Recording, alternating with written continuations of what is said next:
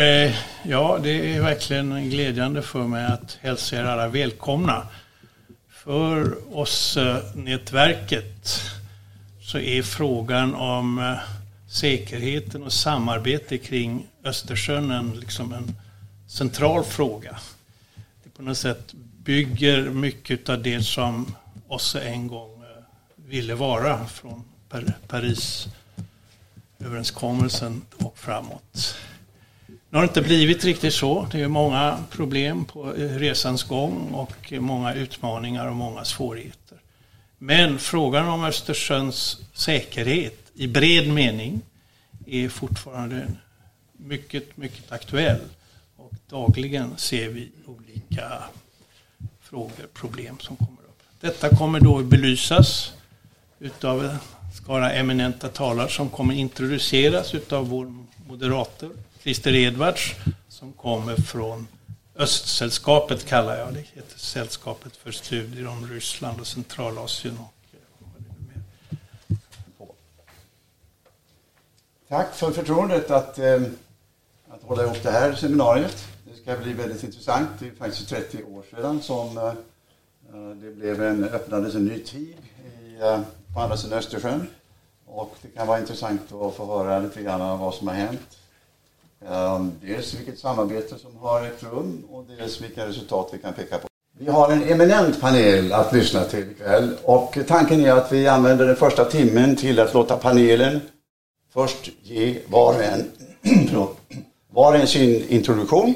Så får vi ställa lite frågor och få lite diskussion på de frågorna och sen kommer nästa och så tar vi en i taget. Och då har vi gjort åt ungefär en timme tänker jag och sen har vi en halvtimme, tre kvart eller jag, Gunnar, bjuder på trekvart. eh, till en mera bred diskussion och då har Anders Ljunggren lovat också att komma med en övergripande kommentar. Panelen, där har vi Björn von Sydow som eh, under många år här var försvarsminister och ledde det suveränitetsstöd som Sverige lämnade till de tre baltiska länderna och eh, som kan berätta mer om detta. Eh, vidare har vi Mikael Laidre som är andre man på estniska ambassaden i Stockholm. Som kan berätta om den estniska regeringens ehm, eh, senaste strategiska program för nordiskt och baltiskt samarbete. Vidare har vi eh, Aline Meyer från CBSS, det vill säga Östersjöstaternas råd, som kommer att kunna berätta mera om eh, enskilda organisationer och samarbetet mellan enskilda organisationer Eh, för, över Östersjön. Det inlägget kommer att ske på engelska. Och eh, är det så att någon eh, behöver översätta några ord så får vi fixa det tillsammans, det klarar vi nog. Och sedan har vi då som pricken över i Jessica Svärström som kommer från UD och som är på UDs säkerhetspolitiska enhet och som kommer att prata om säkerhetspolitiken och samarbetet över Östersjön, möjligheter och utmaningar. Och det här som ni ser i rubriken så heter seminariet Samarbete och säkerhet. Och eh, vi ska se till att båda de aspekterna kommer med i det här. Jag vill bara nämna för, för, för att skryta lite själv att jag har varit, eh, fick förtroendet att eh, göra en sammanfattning av hela eh, det svenska reformstödet till de tre baltiska länderna. Ehm, den rapporten ser ut så här. Och är det någon som är intresserad så kan jag delge den i elektronisk form. Och det var 4 miljarder kronor som gick till olika områden. Miljö, ekonomi, politik, säkerhet. Och eh, det var ett mycket framgångsrikt program. Jag kan, om ni kan säga någonting mer om det. Men nu ska jag inte hålla er längre. Panelen kommer att få sitta här så länge och sen så kommer de att få stå och prata. Och, eh, men ingen, panelen ska inte behöva stå hela tiden. Vi börjar med Björn, varsågod.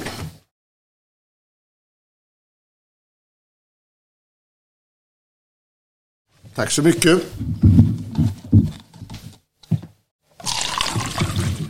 Tack. Ja, damer och herrar. Jag hade glädjen att få tillträda i början på 1997 som försvarsminister efter att ha varit handelsminister ett knappt år. Och läget internationellt var ju då att det var Jeltsin som var president i Ryssland och eh, vi hade ganska goda kontakter samtalsmässigt. Och det var nog på flera håll som det var en möjlighet att föra ordentliga resonemang med den dåvarande ryska ministrar och, och företrädare. Det var ju ett demokratisk eller ganska demokratisk period i Ryssland i mitten på 1990-talet. Även om det var ju urfattigt till följd av Eh, sammanbrottet för hela socialförsäkringssystemet och hyperinflation och sånt. Jag kom genast att möta tjänstemän i försvarsdepartementet, i försvarsmakten, också på utrikesdepartementet som berättade om att det fanns planer och önskemål om mer intensifierat och systematiskt samarbete med Estland, Lettland, Litauen. Och jag var tände direkt på det. Jag tyckte det kändes väldigt meningsfullt. Och eh, vid den här tiden så var ju länderna självständiga sedan ungefär fem år tillbaka. Och Röda armén, eller kan man säga den nedrostade delen av eh, Röda armén, hade ju dragits tillbaka så sent som ungefär 1994 om jag minns rätt.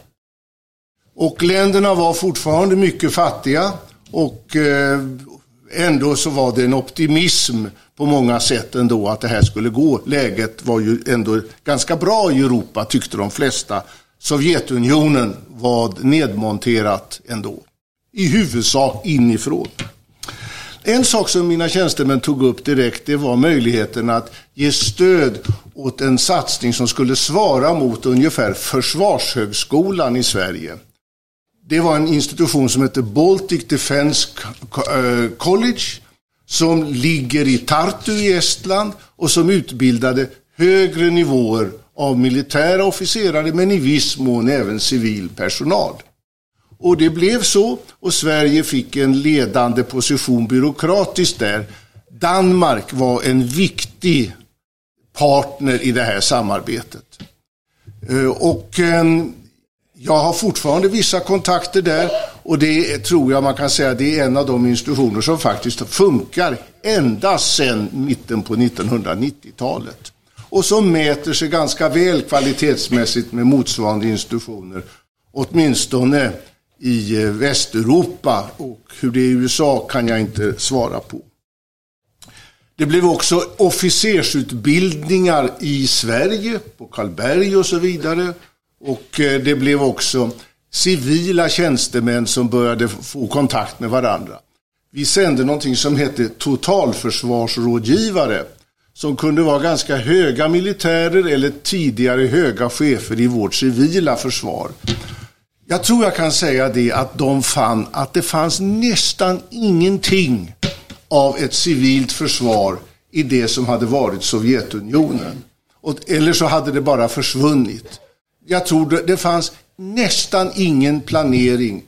Utan man kunde, de sa till mig att hade det blivit krig så hade det varit otroliga skador på befolkning och byggnader och industrier och allting. Ingenting, och det kanske var så i hela Sovjetsystemet. De stora krigen hade, det var helt enkelt, det gick ut över i, i, i, civila människor i en otrolig omfattning. Vi skapade också en, en, någonting som hette Baltbat som var ett sätt som gjorde att det var möjligt för Estland, Lettland, Litauen att komma ut i olika internationella fredsfrämjande operationer. Med ganska små enheter men väl förberedda både själva och med Danmark, Sverige och Finland till exempel. Den stora saken som vi gjorde, det var emellertid, hängde samman med att med mig i spetsen så reducerade vi ju den svenska försvarsmakten väldigt mycket, särskilt armén. Då växte det fram, och jag var rätt aktiv där själv, tanken på att istället för att bara skrota krigsmaterielen så skulle vi försöka hitta ett system där vi kunde överlämna den till Estland, Lettland och Litauen. Och resultatet av det här blev att vi år 2000 kunde göra det under flera år fram till 2005. Och då överlämnades, man kan säga, vi hade ungefär 20 så kallade brigader, infanteribrigader. Ungefär 3000, 4000 krigsplacerade soldater och officerare. De var indelade i bataljoner i huvudsak. Och i vart och ett av de här 20-talet så hade man upprätthållit kvaliteten i en av de här bataljonerna. Och då var de svenska officerare och eh, FMV och så vidare, de gick igenom alla förråd som fanns och valde ut den av bataljonerna i de här olika brigaderna som var uppmoderniserad så sent som ungefär 1990. De andra däremot hade i huvudsak på grund av brist på pengar stannat av sin utveckling. Och när jag förstod det som nybliven försvarsminister så tyckte jag, kände jag, skulle det bli krig och dessa många förband på en gammalmodig teknisk nivå och med inte modern skyddsmateriel, transporter, telefoner, krypteringar och sånt. Det skulle bli jätteförluster om de sattes in mot moderna ryska förband. Nu hörde det till eh, sanningen att även den ryska sidan var jättedålig skick vid den här tiden. Men ändå. Så resultatet av det här, det blev att vi överlämnade de, eh, ungefär per land tre bataljoner som ska bemannas med ungefär 800 soldater per styck och så mycket kringutrustning, till exempel också luftvärnsartilleri och transporter och så vidare. Och det övergripande politiska målet med detta var ju att visa solidaritet, understryka och betona möjligheterna till suveränitet, att hävda sin suveränitet och visa EU och NATO, om man så önskade, att man hade ett militärt försvar. Helst också att man hade ett hygglig samarbetsförmåga med andra länders system. Så det var det som gjorde att vi gick in för det här. Och under de här åren så skedde det alltså stora överföringar. Det finns de som har stått uppe på, högt upp där i Tallinn och tittat ner över när färjan landade och berättade hur otroligt det var att färjan tömdes på krigsmateriel som sen togs om hand och rullade till olika förråd för att så småningom då komma igång som, för användning för, för soldater och officerare. Jag eh, kan säga det att mitt intryck är i alla fall att för den här tiden så spelade de här leveranserna en roll därför att de successivt kunde tas i anspråk av Estlands, Lettlands, Litauens respektive försvarsstyrkor. Och år 2004 så hade man fört färdigt förhandlingar med EU och de tre länderna önskade bli medlemmar i NATO. Och eh, det blev de också vid det året. Och jag tror att när de kunde visa, inte minst för amerikanska senaten i Washington, att de var inte helt utan försvarsmöjligheter. Det kunde inte bli så att plötsligt en dag utan att det hände någonting annat så var ryska trupper överallt i Estland eller i Riga eller vad det nu var. Utan att det skulle fungera, att en markering, det här är icke vår väg, skulle Estland, Lettland, Litauen kunna deklarera för världen och för Washington. Eh, som, som, och därför så kom det att spela en viss roll för att de kunde bli både NATO-medlemmar och EU-medlemmar. Och eh, jag kan säga det att eh, så småningom, så under den här tiden, så tyckte jag inte, jag hade blivit talman 2002, jag hade inte riktigt samma kontakt längre, men det var fortfarande möjligt att resonera med de ryska företrädarna, berätta vad det var, visa ordentligt upp. Så här handlar det om, det är så här stora förband, det syftar till det och det åtminstone så länge jag var med i bilden så var det möjligt att ha, göra det på ett, ett, ska vi säga, ett acceptabelt sätt för både den svenska sidan att höra vad ryssarna sa och för ryssarna att höra vad svenskarna sa i, inför det här. Jag kan avsluta med att säga att eh, det gick ytterligare några år och så 2009 så kom ju Lissabonfördraget som lägger in ett solidaritetsåtagande i EU. Att länderna är solidariska med varandra i kriser och i påfrestningar. Och även om EU inte har en primär försvarsuppgift utan att de länder som är medlemmar i NATO, de vill att det är NATO som ska ha det, så var det ändå en markering av att ett medlemskap i EU betyder solidaritet också när det skulle kunna bli kriser och väldigt svåra kriser. Jag stannar därmed. Tack så mycket, vad intressant. Ja, att eh, det svenska stödet där bidrog till att de snabbt blev medlemmar av NATO, det har ju en allmän, det har jag sett många lämna den bedömningen. Men jag minns också att du själv vid något tillfälle då också konstaterade lite lättsamt sådär att nu har vi flyttat den svenska första försvarslinjen till andra sidan Östersjön. Och det ligger väl också någonting i att det påverkar vår, vår egen säkerhet. Men jag vill inbjuda här nu till frågor om, om, om det som Björn har berättat. Jag, jag kan lägga till och bekräfta vad du säger. Jag menar, det, före kalla krigets slut så ska vi komma ihåg att gränsen mellan östra, Östtyskland och Västtyskland den gick vid Lübeck. Alltså den, och det ligger väster om Malmö. Så att hela vägen från Öst, Östersjön, hela vägen från Lübeck upp till Finland behärskades ju av Sovjetunionen och eh, Warszawapakten med, med Polen och DDR som då var, kan vi säga, markinnehavare runt Östersjön. Så det blev ju en väldig förbättring för oss. Och den kan man nog säga att den kvarstår. Att eh, det territoriella suveränitetsskydd som Estland, Lettland, Litauen, för att inte tala om Finland och Polen, tänker lämna, det är ett betydande skillnad jämfört med hur det var under Sovjettiden. Tackar. Sida var ju också inblandat i det här försvarssamarbetet och det passade ju inte egentligen alls in i Sida men Sida finansierar någonting som kallas för den demokratiska kontrollen av Försvarsmakten. Minns du att det fanns en sådan komponent? Ja, det gör jag. Och jag undrar om inte Sida också var inne och finansierade det här Baltef-koll faktiskt. Med sådana, ja, ja, där, just i sådana... Ja, på sådana så att ja. säga folkrättsorienterade Precis. kurser.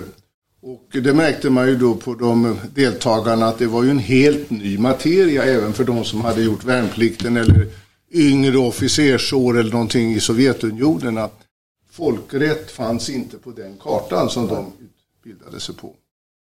Då ska jag be att Mikael Laidre kommer till mikrofonen. Mikael, Mikael är alltså andeman på den estniska regeringens ambassad i Stockholm. En av de tre berörda regeringarna. Och har, berätt, har lovat att berätta lite för oss om den estniska regeringens strategi för nordiskt och baltiskt samarbete. Varsågod Mikael. Ja, tack eh, Christer och eh, tack eh, Anders för inbjudan och möjligheten att öva mitt, mitt svenska. Jag hoppas ni har tålamod med, med mig om jag, jag säger något fel. Men ja, det stämmer att i, i slutet av oktober godkände estniska regeringen nya förslag hur att stärka våra relationer med nordiska och baltiska länderna. Det är kanske lite för mycket att kalla det en strategi, men jag hoppas att det finns strategiskt tänkande bakom det i alla, i alla fall.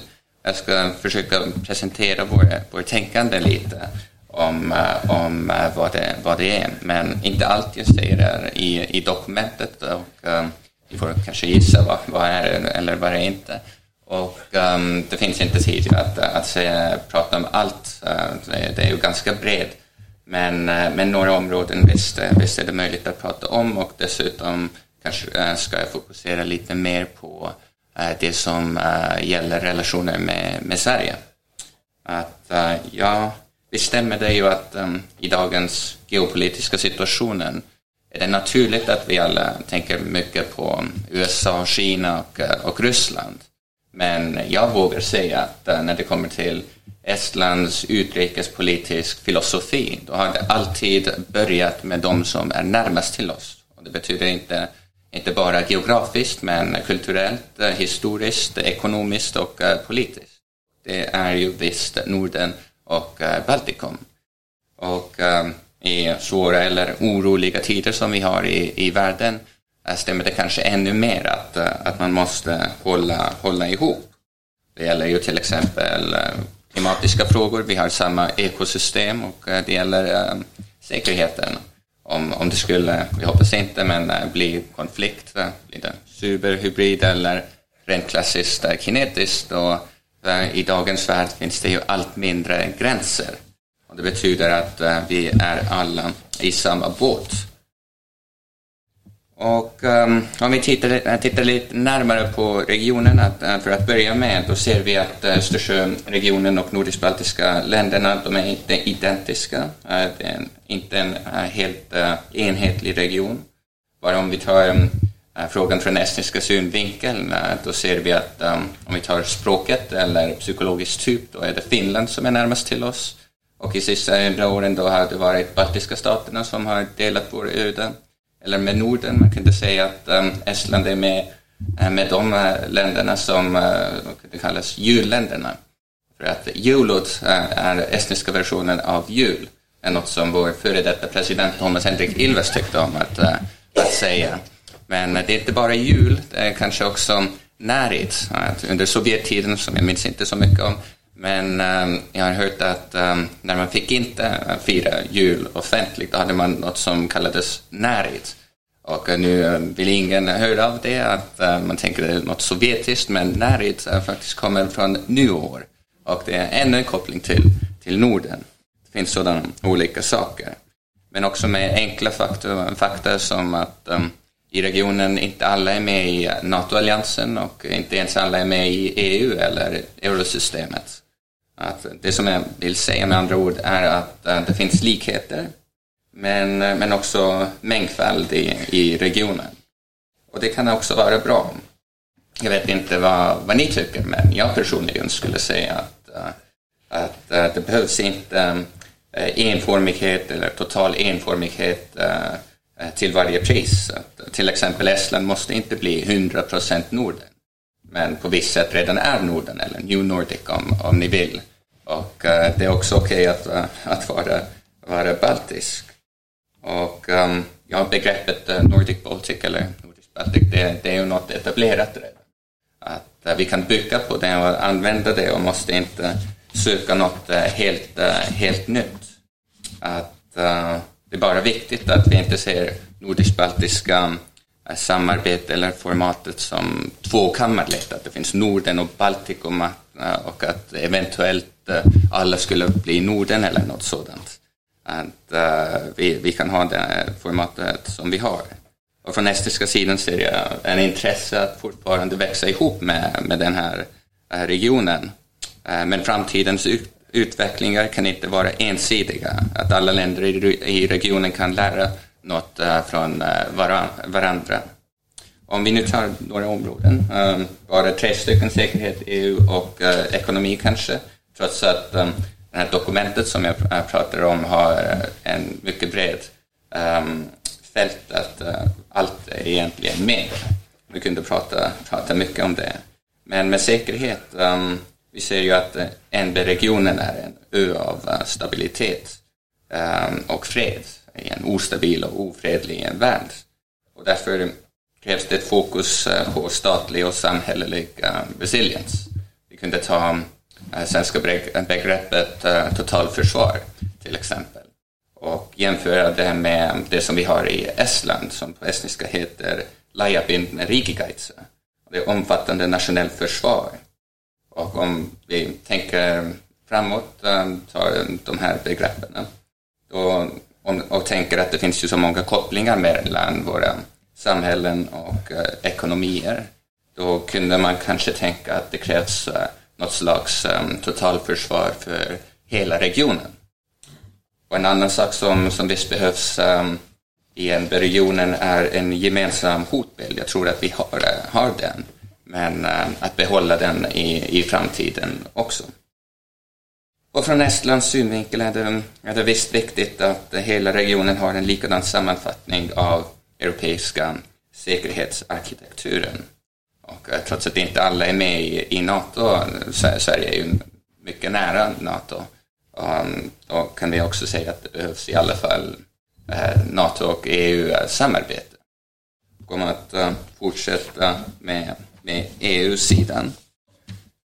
Då ser vi ju också att i stor del har en länder mycket liknande positioner i, i EU. Att hela regionen är en stark anhängare av um, frihandel, inre marknaden, ekonomisk disciplin, starka transatlantiska relationer och ett gemensamt intresse i östliga partnerskapet.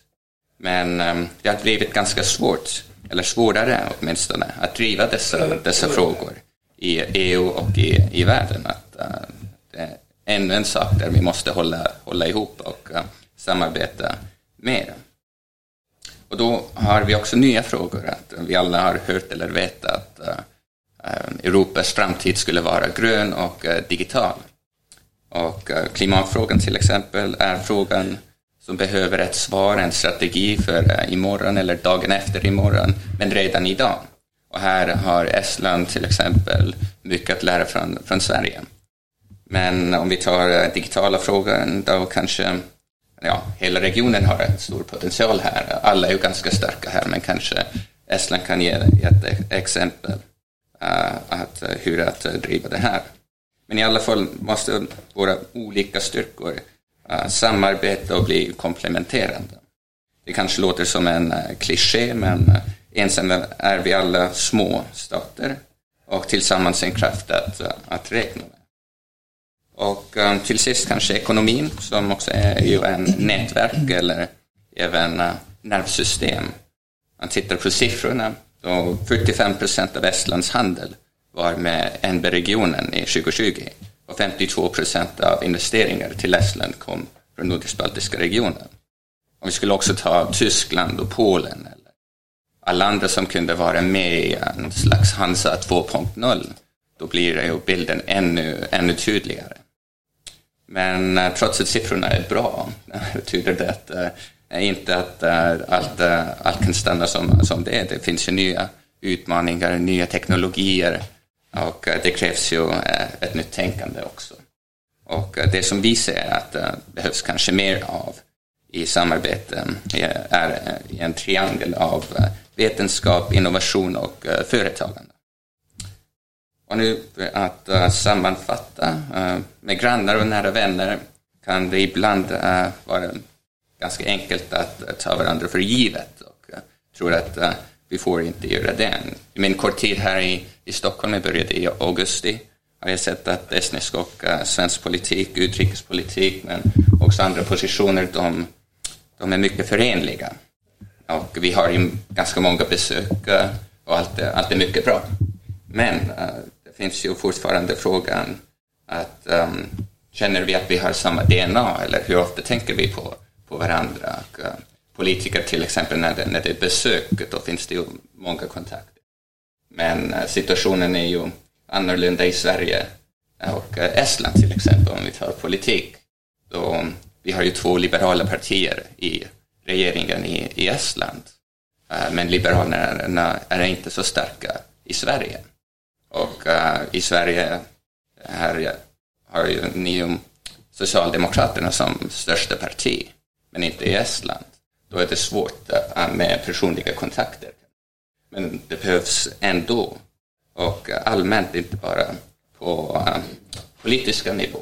Men, men när vi tar people to people, business to business, youth to youth, allt detta och um, ja, gräsrötternas nivå kanske är något som är viktigt att ta eh, vårt samarbete till nästa nivå och eh, lyckas i global eh, konkurrens. Tack så mycket. Tack Mikael. Jätteintressant presentation. Jag, jag, medan auditoriet funderar lite. Jag skulle utnyttja min situation här, position och ställa en liten fråga på slutet där. Du talar people to people cooperation. Vilken plats, stat och näringsliv, ja, med det här mellanfolkliga som du nämnde på slutet, det kom, får det plats i regeringens tänkande? Och eh, vilken plats?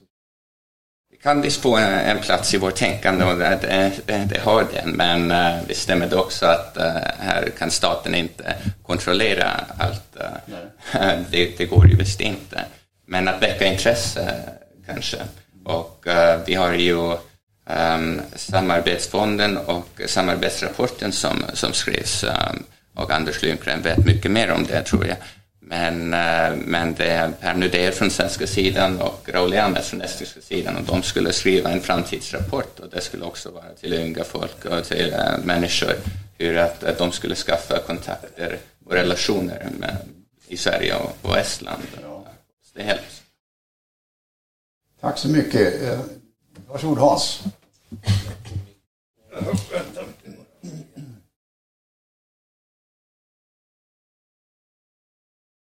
Varit eh, östchef i UD i Stockholm och ambassadör i Riga bland annat. Du talar ju om det nordisk-baltiska samarbetet i europeiskt sammanhang. Men hur skulle du beteckna det rent baltiska samarbetet mellan de tre baltiska staterna idag jämfört med för 20 år sedan och intresset och engagemanget för det? Framförallt Estland.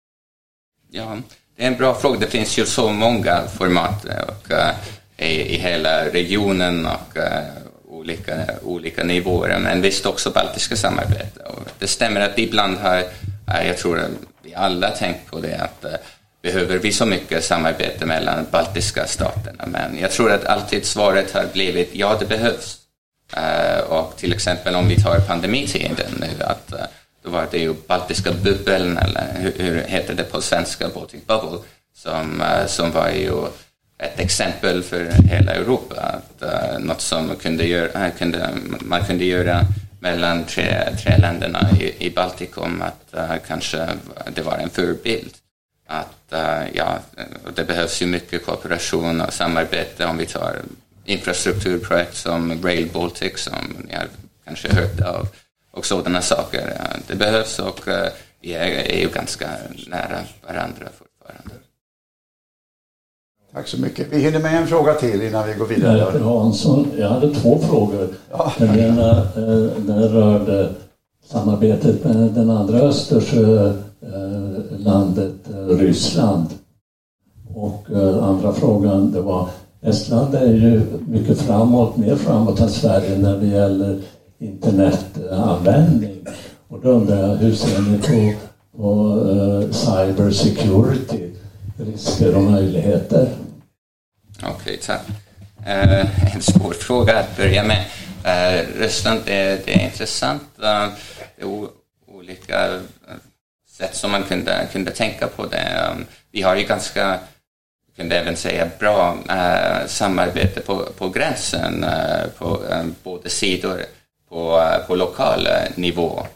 det som har varit svårt samarbete på nationell nivå. Men Eh, Eh, jag som diplomat skulle åtminstone, eh, åtminstone personligen säga att vi behöver prata med varandra. Och till exempel vår före detta president eh, Kaljulait, hon gick till, till Moskva och pratade med, med Putin. Jag, jag tror att det, det var bra att åtminstone då kan vi säga att vi har gjort det, även om vi är inte på samma sidan när det gäller olika utrikespolitiska och säkerhetspolitiska frågor. Men bara att dra en en Iron Curtain-ridå um, ehm, mellan oss det går också inte. Men, eh, men visst, det, det är inte samma samarbete som vi har med nordisk-baltiska regionen. Och uh, internet, cyber, digitalt, uh, allt detta.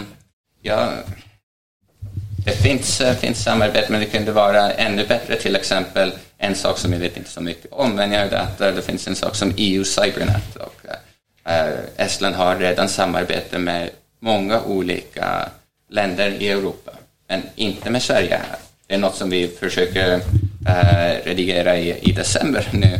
Men, eh, men det finns fortfarande frågor som, som det är. Och på praktiska nivån också, om digitala frågor. Att, eh, på visst sätt eh, det finns möjligheter, eller skulle eh, finnas möjligheter att använda till exempel estnisk ID-kort i, i Sverige. Eh, när jag försökte använda den eh, när jag sökte för en plats för min son på förskolan. Eh, då fungerade den egentligen inte att, uh, att det finns fortfarande mycket att, att göra där. Men, men det är inte bara Estland som, som, uh, som är stark i den här frågan. Lyssna på varandra. Tack så mycket Mikael. Tack. Mycket intressant. Tack för detta. Vi ska nu inbjuda Aline. Uh, Aline Meyer, please welcome. And I have already announced you as a representative of the CBSS. Och då ska jag säga att Östersjöstaternas råd, CBSS, är en så originell organisation som en samarbetsorganisation för alla strandstaterna runt Östersjön. Det vill säga även Ryssland. Vilket gör att organisationen har en, en ganska eh, spännande sammansättning. Men som gör också att det kan vara svårt att komma framåt ibland, om man säger så. Uh, but will you uh, be able to tell us a little about uh, the non-governmental organization, their cooperation across the Baltic, and what is CBS's uh, supporting that? I think, yeah, I will be able to do that. And uh, thank you for having me. Uh, sorry for speaking English. I'm not that fluent in Swedish to be able to do that, so I hope that's fine. If somebody doesn't understand it, please just let us know. Um, so, as I was introduced, I'm working at the Council of the Baltic Sea States. So, um, we are an organization of 11 member states. Russia is part of it, Iceland as well, and then all countries around the Baltic. Um, I'm the project coordinator for regional identity, so I'm working on topics that regard youth, culture, and education. And I'm coordinating a project that is called Baltic Sea Youth Platform. So I'm first going to introduce that, and then I'm going to introduce a little bit more about the non-governmental organizations and the NGO forum we have in the Baltic Sea states that we are also supporting at CBSS.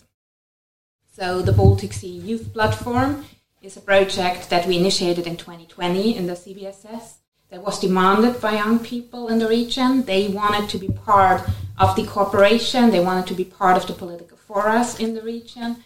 And the CBSS took on the role and they decided, okay, we're going to establish it as an Erasmus Plus project, luckily.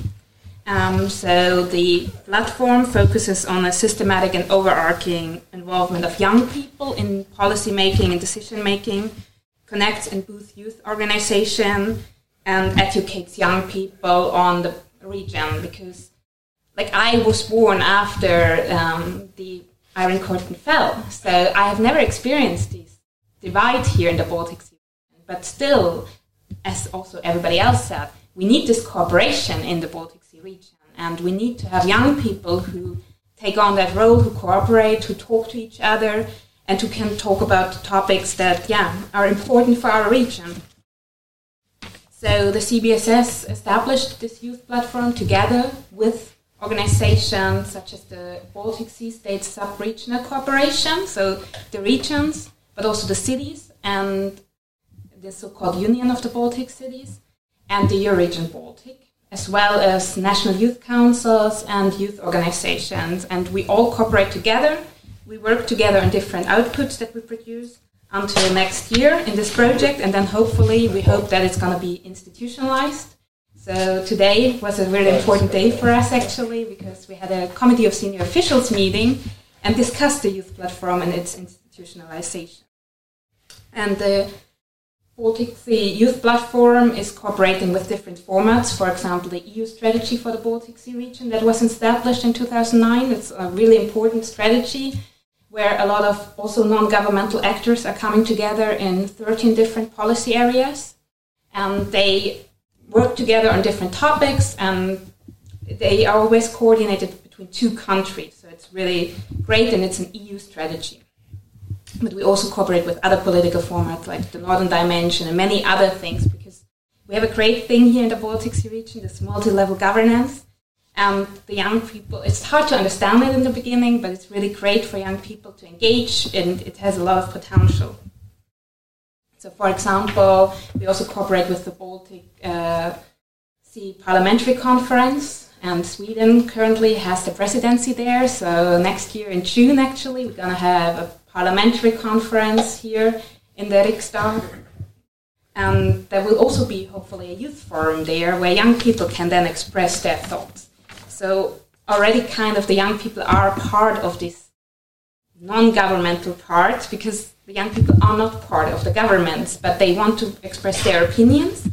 And so do many, many other uh, organizations in the Baltic Sea region. And this is why we have the Baltic Sea NGO network um, that we closely cooperate with.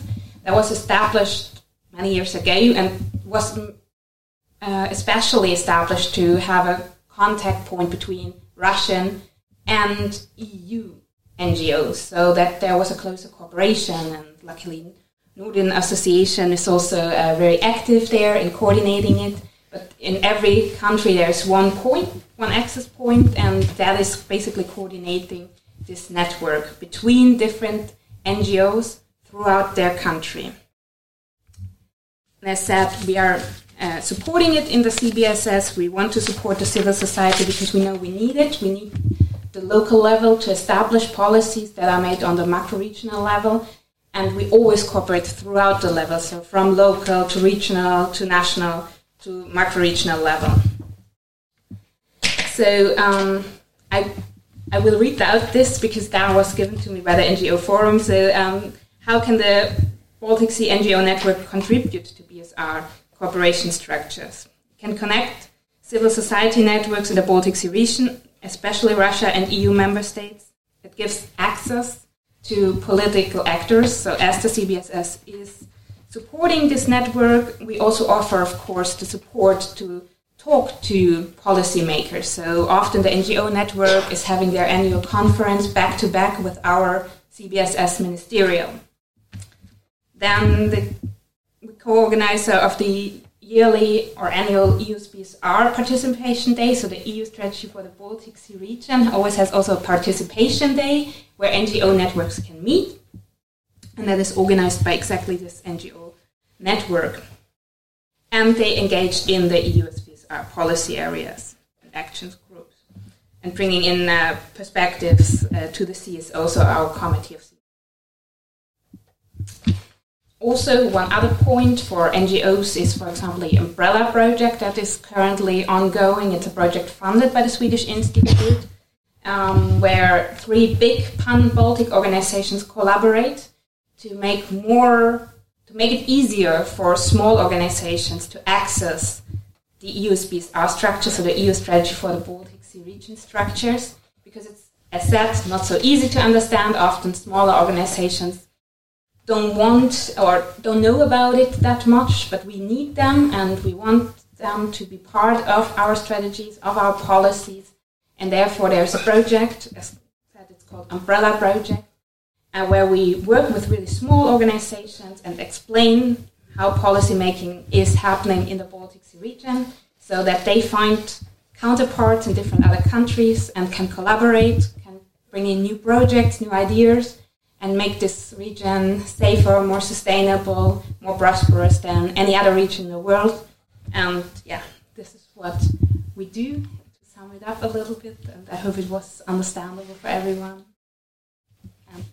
Thank you very much, Aline. Um, very interesting to hear. And uh, yes, please. I will invite questions uh, to that. While our friends are thinking I would like to address the uh, one aspect. Uh, you talked about the youth cooperation and networks. How about the Russian organizations? Are they able, are they allowed to, contribute and to cooperate? Authorities may have uh, points of view. Well, actually, yes, they are allowed. They are really active, actually, in our cooperation. So, in two weeks, actually, one week. In, on the 2nd of December, we're going to organize a big event together with the National Youth Council of Russia, mm-hmm. where we bring them together with youth organizations from EU countries as well.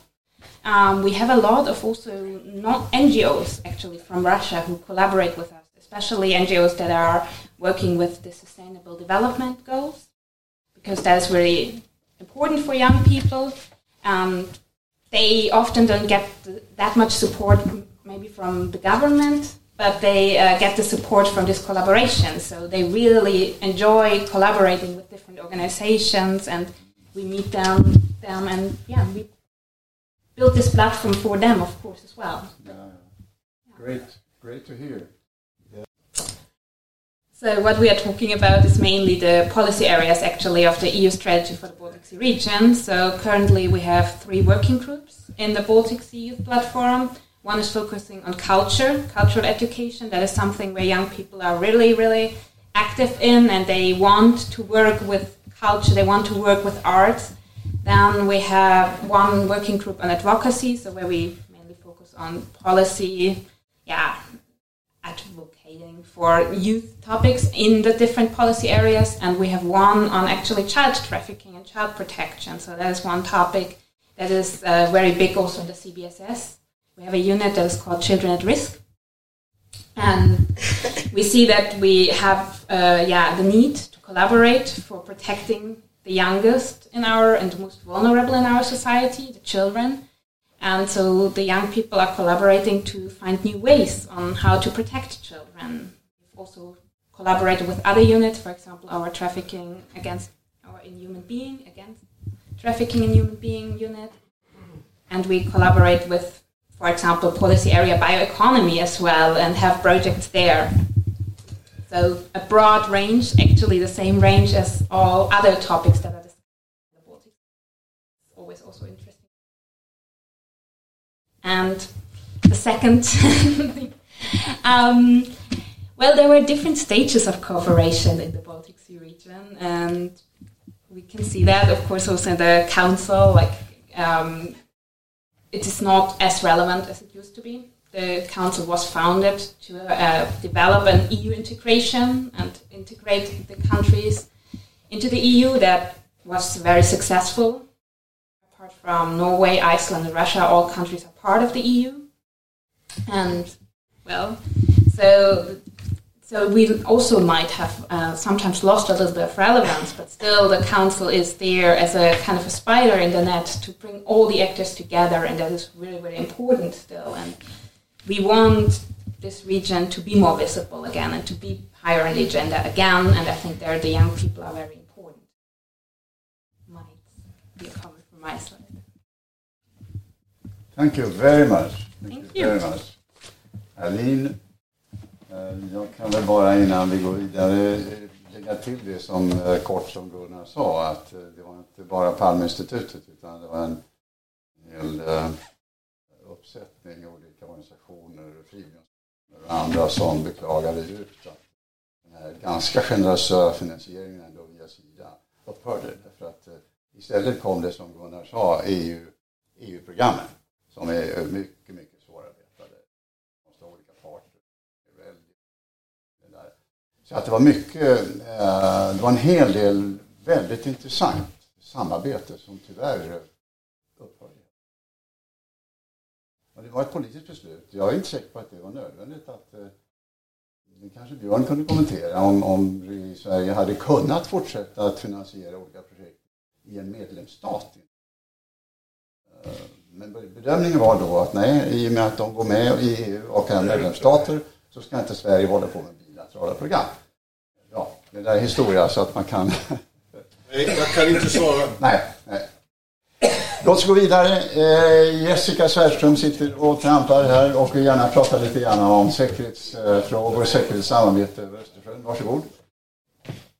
Jessica är alltså använd på UDs säkerhetspolitiska enhet och kommer att prata om både, både utmaningar och möjligheter till, till samarbete över. Ja, Varsågod tack, Jessica. tack så mycket. Det är väldigt roligt att vara här. Eh, Och jag tänkte då eh, i mitt inlägg fokusera på tre eh, aspekter. Och sen får ni ge lite närmare. Så. Börja nere. Jag är lite kortare kanske än de tidigare. Sådär. Är det bättre nu? Ja, bra. Jag ska försöka prata tydligt och klart. Jag tänkte fokusera på tre eh, frågor. Eh, det första är att jag tänkte prata lite om den betydelse som den europeiska säkerhetsordningen och det breda säkerhetsbegreppet har för säkerhet och samarbete i Östersjöregionen. Sedan tänkte jag prata lite om det faktiska säkerhetsläget i vårt närområde. För att som tredje avslutande punkt prata lite om hur Sverige förhåller sig till den här utvecklingen och vad det finns för instrument för att främja säkerhet och stabilitet i vårt närområde och hur Sverige använder sig av dessa instrument. För svensk del är det alltså centralt att upprätthålla den så kallade europeiska säkerhetsordningen och det breda säkerhetsbegreppet. Och vi menar att det är utgångspunkter och förutsättningar för säkerhet och samarbete i Östersjön. Och vad menar jag då med den europeiska säkerhetsordningen? Jo, det är ett samlingsbegrepp för olika principer och regler som både är folkrättsligt bindande och politiskt förpliktigande om, eh, som tillsammans då utgör fundamentet för Europas säkerhet. Och för att ta några konkreta exempel på sådana principer och regler som är del av den europeiska säkerhetsordningen så är det ju till exempel då att territorium inte får förvärvas med våld, att man ska ha respekt för varje lands suveränitet, territoriella integritet och rätt att självständigt och utan inblandning göra sina säkerhetspolitiska vägval. Till exempel avgöra om man vill bli medlem i EU eller NATO. Och de här, det här regelverket, den här europeiska säkerhetsordningen, den utgår ju från FN-stadgan. Och sen har man vidareutvecklat de här principerna i olika dokument. Det fanns ju ett dokument som heter Helsingfors-slutakten från 1975 som öst och väst slöt. Och sedan så har vi Paris-stadgan från 1990 eh, som, så att säga, som också stadfäste dessa principer. Och efter de här deklarationerna antagits så har ju de här också utvecklats en rad politiska åtaganden inom ramen då för Organisationen för säkerhet och samarbete i Europa, OSSE.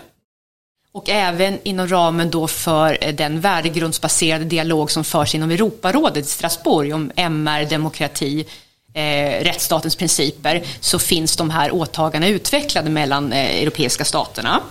Och värnandet av dessa normer, principer och regler är viktiga säkerhetspolitiska frågor för Sverige. Ibland kan det uppfattas som att det här är bara för att vi tycker det låter fint och bra, så att säga. Men det här är ganska hårda säkerhetspolitiska intressen för Sverige.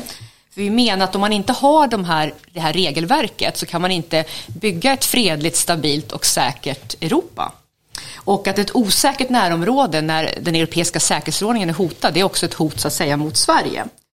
Och den här europeiska säkerhetsordningen den bygger också på ett brett säkerhetsbegrepp som då de europeiska staterna, inklusive Ryssland, USA och Kanada kommit överens om genom åren. Och med bred säkerhet så menar man ju att, så att, säga, att säkerhet är mer än avsaknad av krig. Och dessutom att det är viktigt att säkerheten i ett land, hur det ser ut med mänskliga rättigheter, demokrati och rättsstat inom ett land, det är då eh, lika viktigt som, som så att säga Eh, det är som förutsättning att man har demokratiska och fredliga stater för att det, ska säga, det mellanstatliga ska bli fredligt. Och från kalla krigets slut och en bra bit in på 2000-talet så var ju den europeiska säkerhetsordning och det breda säkerhetsbegreppet då grunden för att vi hade en Östersjöregion som tidigare talare beskrivit som var präglad av samarbete och säkerhet. Eh, men sen så, de senaste åren så har den europeiska säkerhetsordningen utmanats i grunden. Och innan jag kommer till det så vill jag bara kort göra en definition av vårt närområde. Fram till för några år sedan så var vårt närområde ganska identiskt med att säga Östersjön. Men idag, och bara visa att jag har med mig den här boken. Det här är då totalförsvarspropositionen som antogs av riksdagen för ett år sedan. Och i den här så är man också ganska tydlig nu med att man har ett breddat breddad definition av vårt närområde. Det är inte bara längre Östersjöregionen utan även inloppen till Östersjön, Västerhavet, Nordkalotten, Barents hav, Norska havet och de norra delarna av Nordatlanten utgör också vårt närområde. Så det kan vara bra att tänka på det att ofta är det så att även om vi ser saker i Östersjön, bara för att de händer i Östersjön betyder ju inte att de är frånkopplade från det bredare närområdet. Men vad har hänt de senaste åren? Ja, då vet vi ju alla att vi har haft den ryska aggressionen i Georgien och Ukraina och det har ju visat att Ryssland bryter mot den europeiska säkerhetsordningen och att Ryssland är beredd att använda militära medel för att nå politiska mål.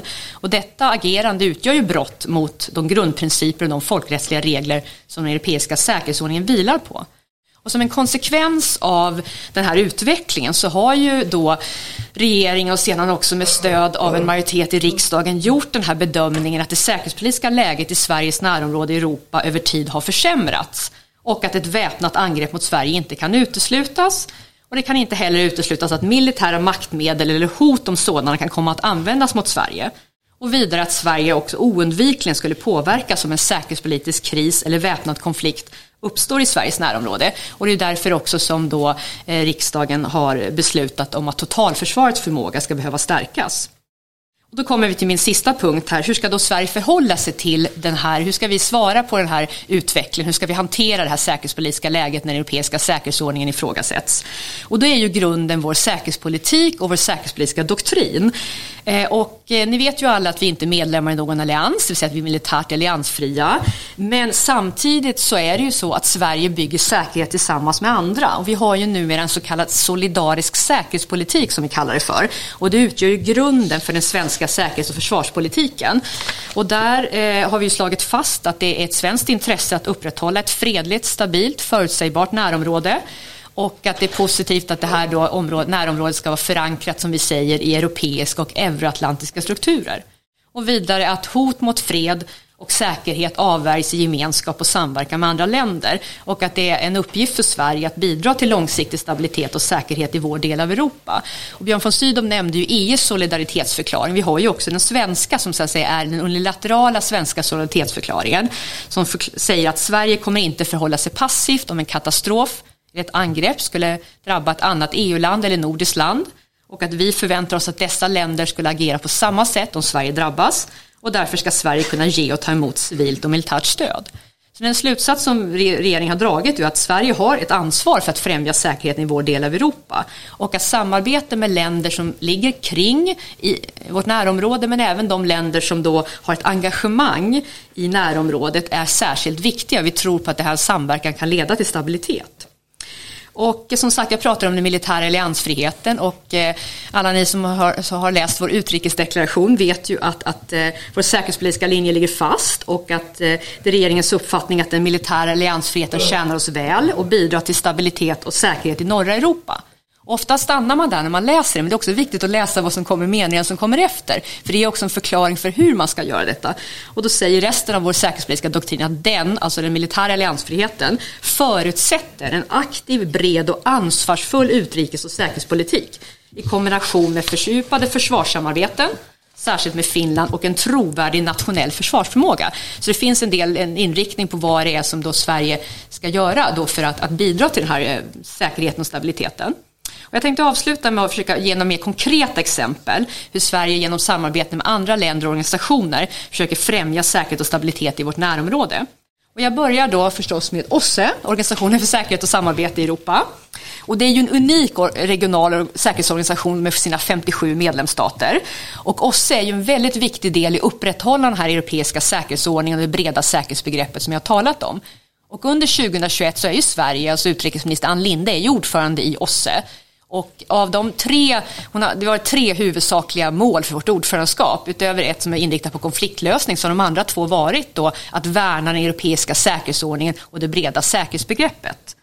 Och de senaste åren har också framförts en del förslag från en del länder som har sagt att den europeiska säkerhetsordningen funkar inte. Vi måste revidera den, modifiera den. Och den uppfattningen delar inte Sverige utan vi, vi anser att vi, vi har de principer och åtaganden som behövs för att ha säkerhet och samarbete i Europa. Och den mest effektiva åtgärden och det som är utmaningen idag är att alla länder inte respekterar den, den europeiska säkerhetsordningen och de principer som då eh, man har kommit överens om i Helsingfors och Paris.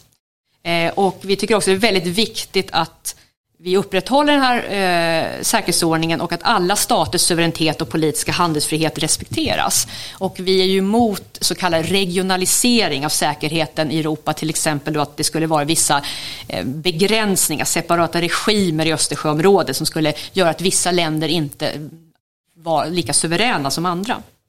Sen har ju OSSE också tre, några unika förtroendeskapande mekanismer. Jag tänkte nämna några. Det finns inom OSSE ett dokument som heter Wiendokumentet som handlar om förtroendeskapande åtgärder. Där delar OSSEs deltagande stater information om sina försvarsmakter med varandra årligen. Och man kan också informera varandra om militära aktiviteter, till exempel om man ska ha, när Sverige hade en stor övning som Aurora för ett år sedan, då informerar man ju förväg övriga OSSE-deltagande eh, stater om detta. Man kan också ta emot inspektioner och man kan bjuda in andra länder till förbandsbesök. Sen finns det också, det är inte formellt inom OSSE, men där oss, flera av oss, eh, 34 av OSSEs medlemsstater är delaktiga, då ett fördrag om observationsflygningar, så kallade Open Skies fördraget där man då kan flyga över varandra, fotografera så att säga och detta är förtroendeskapande. Men tyvärr har då USA lämnat det här fördraget och Ryssland kommer att lämna det den 18 december, det beklagar vi så att säga. Och sen slutligen också de senaste åren så har det pågått mellan OSSE-länder en så kallad strukturerad dialog. Och där betyder det helt enkelt att man sätter sig i olika länder och pratar. Hur ser ni på hotuppfattning? Vad, är det, vad ska vi göra för att ha transparens och förutsägbarhet? Och det i sig, den har inte kommit fram till något konkret, för det finns ju som ni vet mellan olika stater olika syn eh, mellan Ryssland och andra. Men dialogen i sig har varit väldigt i alla fall positivt och förtroendeskapande. Sen bara lite kort på slutet också att eh, även EU är ju en viktig organisation och där är ju eh, regeringens inriktning att med tanke på det omvärldsläge vi har så är det viktigt att EU då är en viktig aktör och att EU stärker sin egen förmåga att ta hand om sin egen säkerhet eh, och också bidrar eh, så att säga till exempel genom att eh, göra civila och militära krishanteringsinsatser alltifrån i, i östra Europa till Afrika så att säga. Så det är också viktigt då att, att EU gör detta. Eh, och sen bara kort, eh, vår estniska kollega var ju inne på NATO. Jag menar, där är ju också den svenska uppfattningen att NATO är en viktig säkerhetspolitisk aktör även i vårt närområde. Och där har ju Sverige, Finland och NATO haft en intensifierad dialog om utvecklingen i Östersjön sedan 2014 då, eh, som vi också ser är positivt för att kunna bidra till förutsägbarhet och stabilitet. Och bara kort allra sist också som jag nämnde när jag refererade till, den, till vår säkerhetspolitiska doktrin så är det ju också så att det är inriktningen då att vi ska fördjupa våra bi och multilaterala försvarspolitiska samarbeten. Och där har vi ju de senaste åren, vi har ju numera bilaterala fördjupade försvarspolitiska samarbeten med Finland, Danmark, Norge, Frankrike, Polen, Tyskland, UK, USA. Det finns olika trilaterala samarbeten och så vidare. Och det är ju också en viktig del i det här att bygga säkerhet tillsammans. Och även förstås totalförsvarets uppbyggnad är ju ett svar på det försämrade säkerhetsläget. Så sammanfattningsvis så eh, som utgångspunkten för, för då regeringen när det gäller säkerhetspolitiken i närområdet det är ju att vi jobbar det vi kan, till exempel nu genom vårt ordförande i OSSE, att upprätthålla respekten för den europeiska säkerhetsordningen och det breda säkerhetsbegreppet. Det är det bästa receptet. Vi behöver inte massa nya regelverk. Det finns ett regelverk som vi alla en gång accepterat. Om alla följer det så är det en grund, grund för ett säkert närområde. Och sen så har vi alltså den solidariska säkerhetspolitiken där Sverige eh, bygger säkerhet tillsammans med andra stater och andra organisationer och det ser vi som eh, någonting som främjar stabilitet. Tack! Så mycket. Det var en välmatad, eh, välmatad genomgång. Tack så mycket. Frågor till Jessica direkt. Ja, varsågod.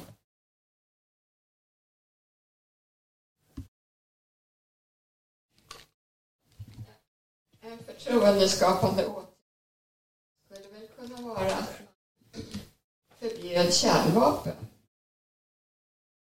Det är kanske något som provocerar Ryssland lika mycket som USA.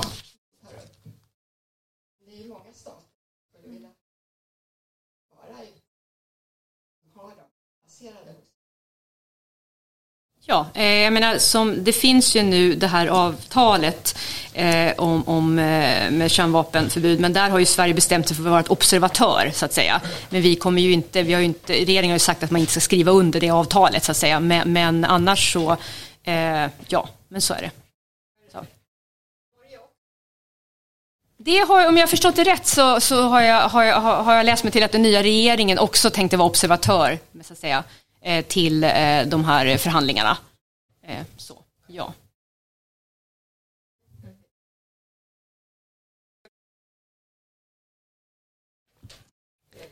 Ja, alltså den, den linje som de länder har som medlemmar nu, nu pratar jag, läser jag från NATO här, nu får vår estniska kollega, men det som NATO sa, sa vid sitt senaste toppmöte var ju att NATO-länderna sa att så länge det finns kärnvapen sa de att så kommer NATO vara en kärnvapenallians, så att säga. det var NATO-länderna sagt så att säga, som, som helhet. Så att säga. Eh, men det är ju inte, eh, liksom, det är ju ingenting som, som berör Sverige, så att säga, utan vi fattar ju våra enskilda beslut. Och jag menar, vi, vår syn på, på kärnvapen är ju rätt bekant, så att det är ju inget som är eh, någonting nytt så.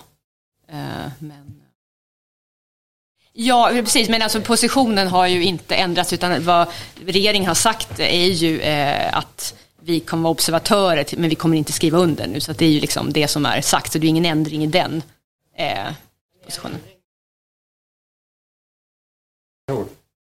Ja, tack. Jag tycker det var mycket intressant att du nämnde vindokumentet och vindokumentets principer för förtroendeskapande åtgärder jag känner mycket starkt för dem. En av de sakerna som du nämnde där är ju den här observationsplikten. Och det har ju i media förekommit olika uppgifter. För Ryssland hade ju en mycket stor militärövning i början av hösten, Zapad. Och det är mycket möjligt, enligt, enligt vissa, eh, att eh, Ryssland borde, skulle ha inbjudit betydligt större observatörer till den här övningen än vad man gjorde. Är det där någonting som du kan kommentera? För det förekommer ju rätt mycket olika uppgifter ja. om Ryssland eh, har kringgått den här viktiga principen i Wiendokumentet eller inte. Ryssarna hävdar att eh, vi hade ju aldrig samtidigt så många soldater så att det skulle ha behövts en föranmälan av observatörer medan eh, omfattningen totalt sett så att det kanske skulle ha behövts lite observatörer på plats. Och observatörer på plats är ju faktiskt en förtroendeskapande åtgärd just för den typen av konflikter om man har en militär upptrappning i ett gränsområde så att det inte är en förberedelse till ett överraskande anfall modell Georgien eller något mm. annat sånt där som skulle verkligen kunna leda till mycket svåra krishanteringsproblem. Mm. Ja, det är ju så att det är ju landet som så att säga Eh, det görs ju ingen sån här analys, utan om vi i Sverige till exempel har en övning Aurora och vi säger att det är så många som är med i den, så är det ju den uppgiften som lämnas så att säga. Det är ju inte så att man, så att säga, om Ryssland lämnar en viss uppgift, då, ja, då har de lämnat den, då görs ju ingen så att säga. Eh, men jag menar, alltid, vi uppmanar ju alltid att man ska vara så transparenta som möjligt så att säga, men det är ju upp till det landet att säga det är så här många, så här har vi räknat. Och då, då är den uppgiften som går in. Och då är det ju inte så att vi andra kan sitta att liksom, argumentera emot den, eh, de uppgifterna och säga att vi tror att det är fler, så att säga, eller någonting för det. Utan det är ju, tanken är ju att det här ska vara att man på liksom, frivillig basis, att man ser ett värde i detta. Och det, som sagt, med många av de här instrumenten, det är ju så att de förutsätter ju att det finns ett genuint intresse hos de stater som är med i systemet. Så att säga. Det är ju inga tvingande mekanismer på det sättet, utan det är ju förtroendeskapande bygger ju egentligen på en frivillighet och en ömsesidig önskan att man lämnar själv information för man vill att andra ska lämna tillbaka. Så det är ju det är ju så det är. Det kommer man inte runt. Ja. Jag får med att Ann Linda har gjort ja. några mm. Mm. Eh, nej, för just nu kan jag inte erinra mig vilka uttalanden det skulle vara, så att då, tyvärr. Eh, men, men vi uppmanar ju alltid alla länder att vara så transparenta som möjligt, så att säga. Eh, och det gör vi också, till exempel den här dialogen, jag pratar om en strukturerad dialog, när vi sitter och pratar så är, pratar vi om vikten just att, att, så att säga, eh, för att undvika missförstånd, så att säga, och tro att det är något annat, för ibland kan det vara mycket, det är ju inte alltid medieuppgifter är korrekta heller, så att säga, och därför är det ju viktigt att ha den här.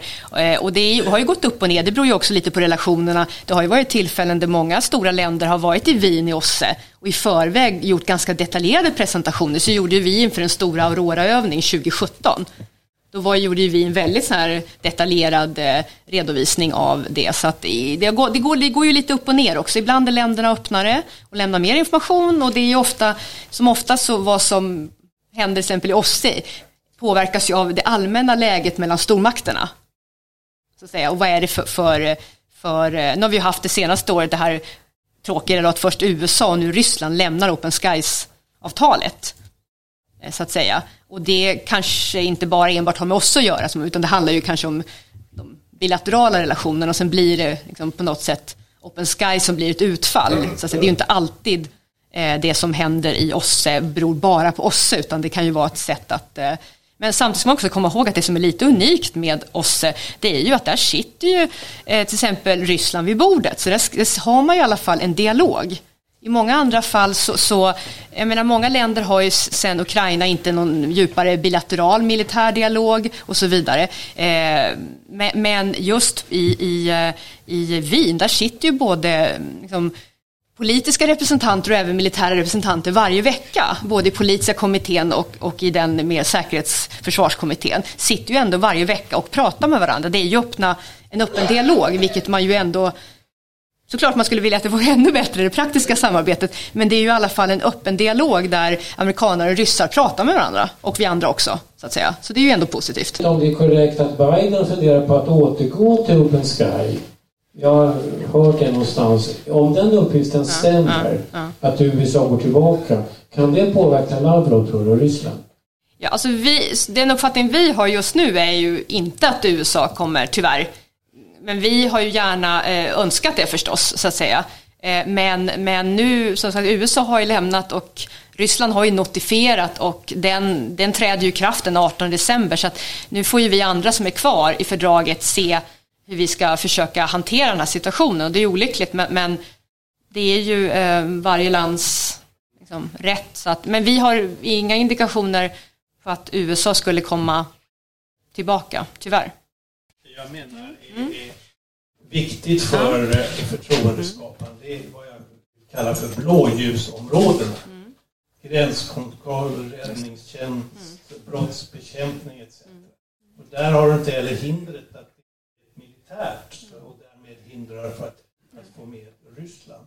Och då är frågan mm. dels eh, ja, vad, vad regeringen gör för att ytterligare eh, stärka detta mm. och dessutom vad är problemen och motståndet? Nej, jag tror alltså så att eh, nu är vi ju också ordförande och då har vi ju den här rollen att vi måste alltid hitta, hitta balansen mellan olika områden. Men det är såklart att eh, ett område, Sverige har ju numera sedan ett drygt år tillbaka också en ett särskild ambassadör mot organiserad brottslighet, Håkan Jevrell.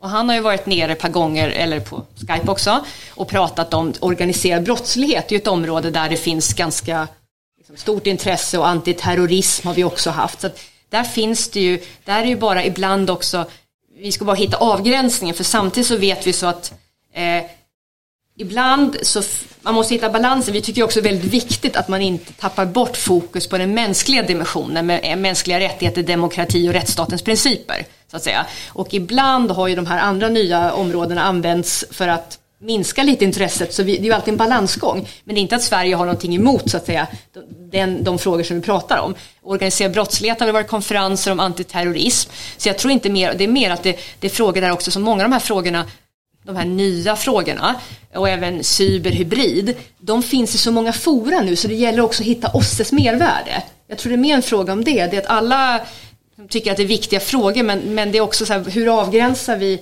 vad ska OSSE göra på AT-området när, gentemot FN som är en stark aktör eh, och sådär. Så att det, jag tror det är mer en fråga om att hitta OSSEs mervärde. Eh, alltså jag menade inte ja, att nej, de här områdena ska för OSSE. Nej. Ja.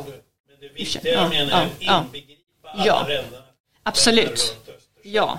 Och det tror jag, det tror jag inte finns något liksom eh, motstånd mot utan det är väl mer det här att, att eh, ja, man ska göra liksom, rätt saker i rätt format och så och hitta de länder som verkligen är intresserade. Men eh, absolut, det är ju eh, och det är också så att nu har vi inte pratat så mycket om det men det är också så diskussioner om vår estniska kollega var lite inne på det, cyber och hybrid, de nya områdena. Där finns ju också, där finns ju också ett, inom OSSE så har man olika förtroendeskapade åtgärder eh, där man, man eh, också diskuterar vad kan man göra för att dela information vid cyberincidenter och så vidare. Och det är också ett arbete som vi har fört vidare under ordförandeskapet för att se om man kan hitta förtroendeskapande mekanismer, CSBMs, på cyberområdet.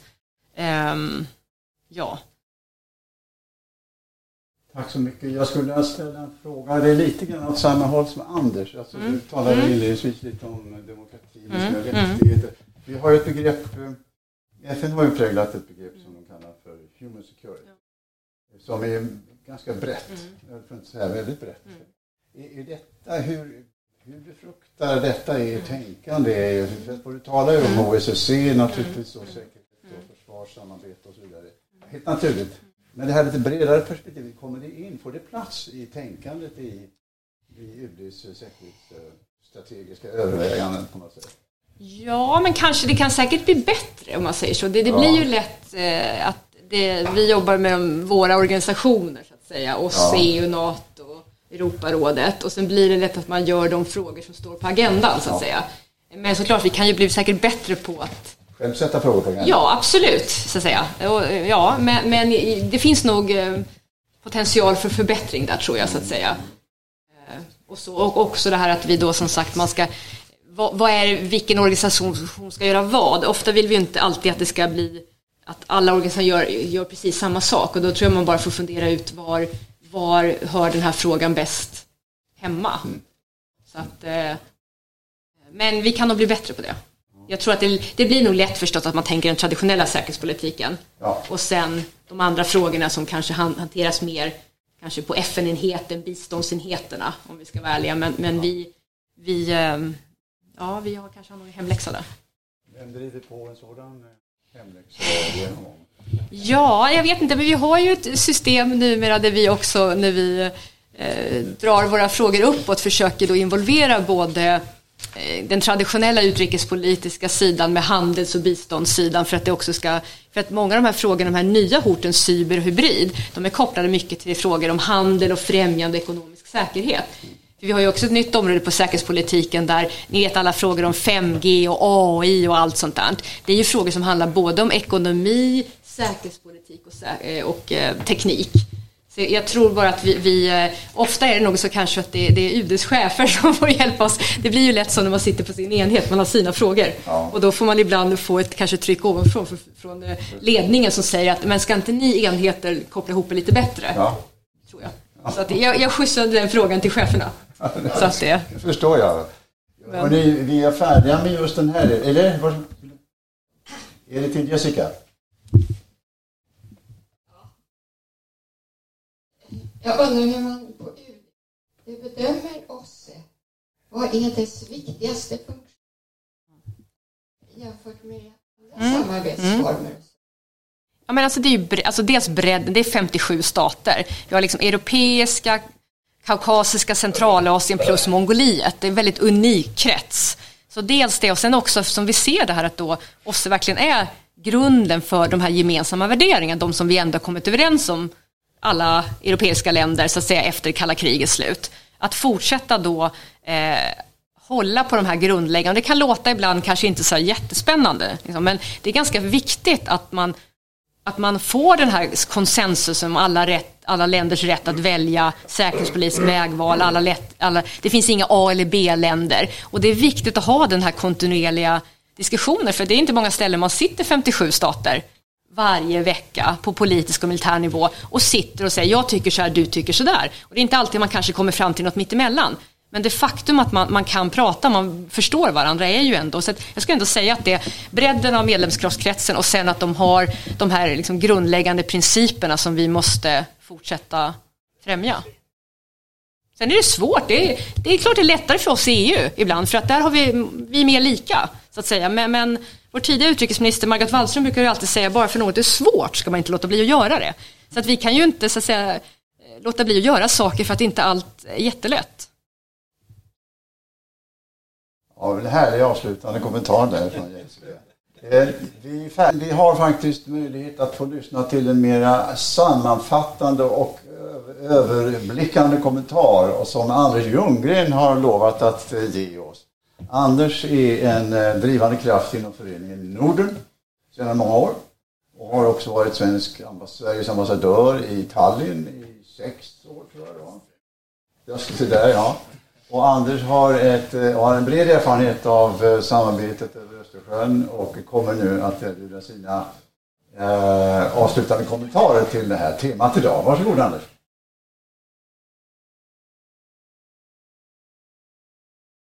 Stort tack. Eh, eftersom jag då kommer från en av världarna, Föreningen Norden, så börjar jag med Norden. Och jag börjar i historien. Mellan 1523 och 1814 så hade Sverige 16 regenter. 13 av dem var i krig med arvfienden, alltså Danmark. I genomsnitt så var det 22 år mellan det att eh, nya krig med Danmark startades. Vi hade ofta krig också med andra stater men efter 1814 har vi inte haft något krig mellan nordiska stater.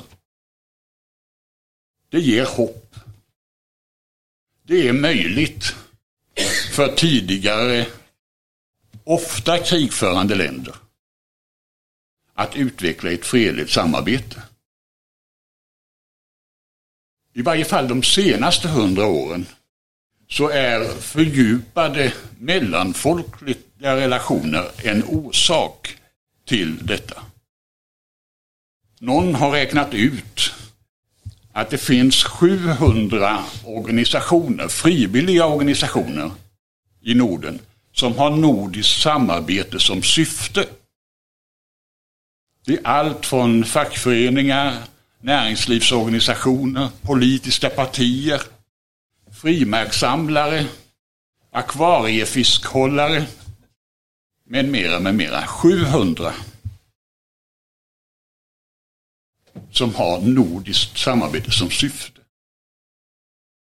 Eh, det här tycker jag, och det anknyter till inte minst det Aline säger, att, att det mellanfolkliga samarbetet för att bygga fred är väldigt viktigt och centralt. Men det är inte bara det som det gäller. Alltså ända sedan medeltiden så har, så har det i de nordiska länderna varit väldigt viktigt att hävda att eh, land ska med lag byggas. Och en av orsakerna till att vi har kunnat ha fred här, det är också att det har funnits en djup förankring för internationell rättsordning. Också skulle jag säga i synnerhet de sista hundra åren i de nordiska länderna. Och att hävda den internationella rättsordningen som eh, en grundform, som, som grundläggande för, för samarbetet och relationerna. Det finns en bok som en brittisk statsvetare som heter Clive Archer har gett ut som har namnet The Nordic Peace. Den handlar om alla, eller det handlar inte om alla kanske, men det handlar om väldigt många situationer där krig skulle kunna ha utbrutit mellan nordiska länder. Unionsupplösning med Sverige för vår del, Ålandskrisen, Islands frigörelse från Danmark, Grönlandskrisen. Och en rad andra som inte är lika välbekanta för alla kanske. Hesselö-konflikten. Eller konflikten mellan Sverige och Norge om några skär i Skagerrak. Det som är utmärkande är att vi har kunnat lösa dem genom förhandlingar, medling, eh, i vissa fall genom domstolsförfarande. Tron, tilltron till den rättsordningen har varit avgörande. Och så tror jag att det är ett större sammanhang. I Östersjöregionen och, i globa eh, och globalt. Och, och eh, vi har fått en del exempel på detta. Och också att demokratin är väldigt viktigt. Att eh, krig mellan demokratier är väldigt avgörande. Det, med anledning både av det Björn säger här och Jessica. Alltså eh, vikten av att man respekterar nationell suveränitet. Att man respekterar alla staters rätt att själv välja hur man säkrar sin säkerhet. Som grundval för ett fördjupat internationellt samarbete. Jag tror själv att eh, om vi tar vårt land, Sverige, så har vi inte spelat en viktigare roll under efterkrigstiden än vad vi gjorde i samband med att de nya förhållandena i Östersjöregionen skapades. Dels i samband med självstyret och i synnerhet för att se till att eh, Röda armén lämnade eh, de baltiska staterna och dels i samband med det suveränitetsstöd som, som Björn eh, talar om här. Och det handlar inte om upprustningen i sig, eller vad säger militära rustningen i sig. Utan det handlar just om att, bli, att hävda det nationella självstyret och möjliggöra ett internationell samverkan som man själv kan bestämma över. Eh, och det förblir viktigt att hävda detta. Säkerheten i Östersjöregionen sammanhänger med respekten för eh, den säkerhetsarkitektur vi har i Europa som helhet. Jag tycker att Jessica har understrukit det väldigt viktigt. Jag tycker att eh, det är väldigt spännande att se att eh, Eh, Estlands regering nu har lagt fram det här dokumentet, om nu Mikael inte vill kalla det en strategi. Så, så jag tror att det finns strategiskt tänkande där bakom. Om ett fördjupat eh, eh nordiskt baltiskt samarbete. Och så att säga Estland ger ett bidrag till en diskussion som jag tror att vi har anledning att, att eh, fästa större uppmärksamhet vid. Som många har sagt här, Gunnar och Christer och andra.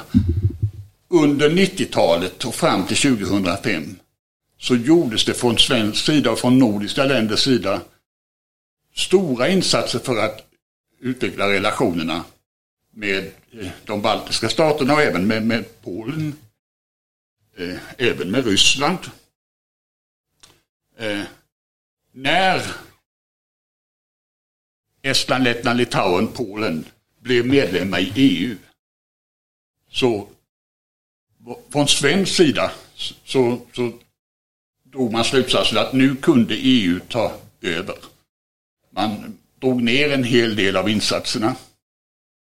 Och vi ska också säga, tror jag Mikael, att Estland, Lettland, Litauen blev fullt upptagna med att etablera sig i EU och i NATO. Och hade begränsade resurser för att fortsätta ett fördjupat samarbete med oss. Nu är vi i en ny situation där intresset för att utveckla relationerna mellan staterna har utvidgats ytterligare. Eh, och jag tycker att det är viktigt att, att vi från svensk sida nu tittar på vad, vad Estland föreslår och inte minst när det gäller det som du understryker, vetenskap, innovation och näringsliv. Det finns mycket att göra där. Och får jag passa på att säga då att i Sverige är det ju så att vi lägger ner mycket pengar för att främja att vi får utländska investeringar till vårt land. Och svenskt näringsliv gör mycket stora investeringar i våra grannländer. I Estland så är, är de svenska direktinvesterarna mycket betydande. Jag tror inte att vi upplever detta som ett säkerhetshot utan tvärtom upplever att näringslivets eh, internationalisering bidrar till ökat internationellt samarbete under förutsättning att vi har en internationell rättsordning som fungerar. Den är naturligtvis väldigt viktigt och avgörande. Jessica understryker att när det gäller den hårda säkerheten så är den svenska linjen att vi inte vill ha en regionalisering. Eh, och det finns väldigt goda argument för det, kan jag säga. Från min tid när jag var i Tallinn följde jag det här mycket noga när, när sådana propåer började föras fram. Eh, att det är viktigt att inte acceptera åtgärder som gör att vissa länders suveränitet eh, begränsas eller nästan utesluts medan stora länder inte påverkas. För oss måste det vara viktigt att hävda den principen. När det gäller den mjuka säkerheten, om jag, om jag får kalla det det, när det gäller eh, people to people, som vi har ingen riktigt bra ord på det på svenska. Men, mellanmänskliga kontakter kan vi kalla det. Då tycker jag att det, att det regionala samarbetet kan vara väldigt viktigt. Uh, and Alina, I will speak in Swedish, but uh, some comments to, you, to your intervention. Uh, jag, tror att, jag tror att vi underskattar den möjlighet som vi har genom staternas råd att också inkludera Ryssland i ett mellanfolkligt eh, samarbete. Och inte minst när det gäller ungdomar. Om, om jag får eh, anknyta till det nordiska igen. Det var studenterna, det var unga människor som, som började de här kontakterna. Det tog lång tid innan det ledde till förändringar i politiken. Eh, mer än 50 år, skulle jag säga. Men, eh, de, det samarbetet är oerhört viktigt. Och i en tid när vi ser att det, det blir svårare för samarbete mellan eh, frivilligorganisationer med vissa stater i vår region. Ryssland är en av dem. Men de är inte de enda i Europa. Eh, och det blir svårare för medier att agera. Det blir svårare också med den akademiska friheten. Då är organisationer som CBSS väldigt viktiga. Eh, och vi ska utnyttja de kanaler, vi måste utnyttja de kanaler för att utan att göra avkall på våra nationella säkerhetsintressen bygga ut de mellanmänskliga relationerna. Inte minst när det gäller ungdomar. Och jag tycker att Alines beskrivning här, det cluster of councils som vi har i Östersjöregionen, mängder av organisationer.